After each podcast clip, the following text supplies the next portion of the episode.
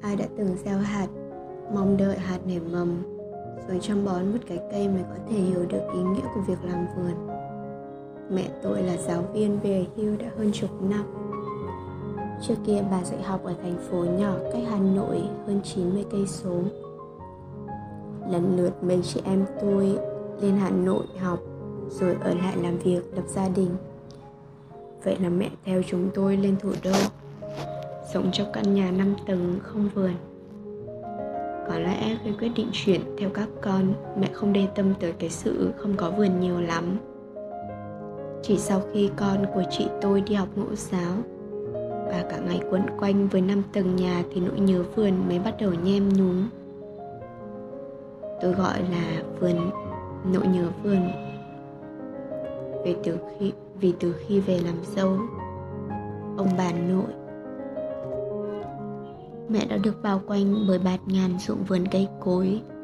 Ông bà cho bố mẹ tôi một khoảng nhỏ trong cả, một khu vườn rộng. Mẹ tôi mắt tay. Trồng táo, trồng rau, còn khai hoang thêm một, thêm cả một mảnh đất ven đê. Bố mẹ tôi còn chuyển nhà thêm hai lần nữa lần nào nhà cũng có vườn rộng bao quanh. Mẹ tha hồ trồng đủ loại rau chăm cây ăn quả, trồng hoa như một người làm vườn thực thụ. Cho tới khi mẹ tạm biệt thành phố nhỏ đi lên với chúng tôi thì bà chẳng còn khoảng vườn nào nữa. Chị em tôi khi ấy đang cuốn theo tình yêu, công việc. Nên quả thật nghĩ lại cũng không nhớ rõ mẹ đã chiến đấu với nỗi nhớ vườn như thế nào chỉ biết sau khoảng dăm năm, di cư theo con, mẹ sung sướng tuyên bố, mới tìm ra một mảnh vườn. Ấy là một khoảng đất bỏ không của những người từ xứ lên hà nội thuê, sống tạm để buôn bán kiếm kế sinh nhai. Mẹ xin được trồng rau ở phần đất họ không dùng tới. Đổi lại, họ được thoải mái ăn rau sạch bà chồng.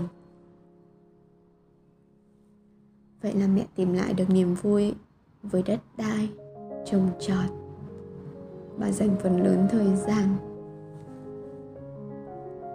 Bà dành thần, bà dành phần lớn thời gian rỗi ra vườn gieo hạt, bón phân, nhổ cỏ tưới cây.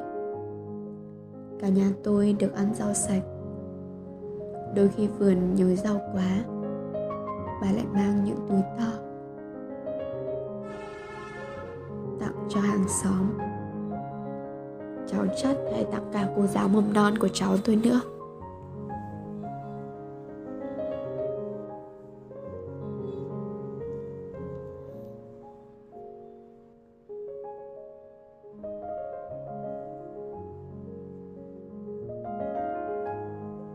Khi người ta đòi lại đất làm vườn, bà không quản ngại tìm đất khai hoang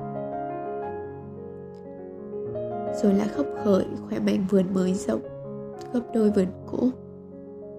Thi thoảng, tôi theo mẹ ra vườn. Bà không giấu được niềm tự hào.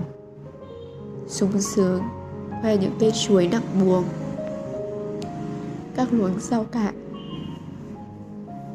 hành tím sau muống sau ngót mượn mượn bà còn trồng được cả su hào súp lơ rồi cà chua đu đủ lạc lẻ, bưởi. Thật chẳng thiếu loại nào. Mấy năm nay, nhà tôi gần như không phải mua rau ngoài chợ. Ấy vậy mà dạo gần đây, bố tôi bắt đầu bớt vui về việc làm vườn của mẹ. Vì bà thực sự vất vả như một người nông dân sớm hôm sớm hôm. Lo nào sâu bẫy. Nào lợn chuột phá vườn. Đi đâu bà cũng canh cánh nghĩ về cái vườn. Nhặt nhạnh những thứ người ta bỏ đi để mang về rào lại vườn, bón cho cây. Một hôm mẹ tâm sự với tôi về việc mọi người không hài lòng khi bà quá vất vả với việc trồng rau.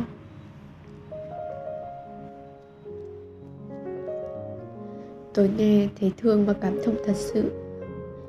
Vì tôi luôn tự hào nhận mình là một người làm vườn chính hiệu. Cho dù đó là mảnh vườn ghép từ những cái chậu bé, tí ti ngoài ban công hẹp, ai đã từng gieo hạt, mong đợi hạt nảy mầm rồi. Chăm bón một cái cây mới có thể hiểu được ý nghĩa của việc làm vườn. Tôi không nói tới những người làm vườn để kiếm kế sinh nhai, mà là những người yêu cây, nuôi những cái cây từ hạt tôi thật sự thấy nét tương đồng trong việc nuôi trẻ con và việc gieo mầm. Hạt vùi mình trong đất đợi, đủ nắng gió để sinh sôi. Đứa trẻ sau 9 tháng 10 ngày ấm êm trong bụng mẹ cũng sẽ hé mắt chào đón tiên nắng đầu tiên. Niềm vui từ việc gieo hạt, đợi hạt nảy mầm và ngắm cây lớn từng ngày. Chắc cũng phần nào thú vị như việc nuôi nấng một đứa trẻ con.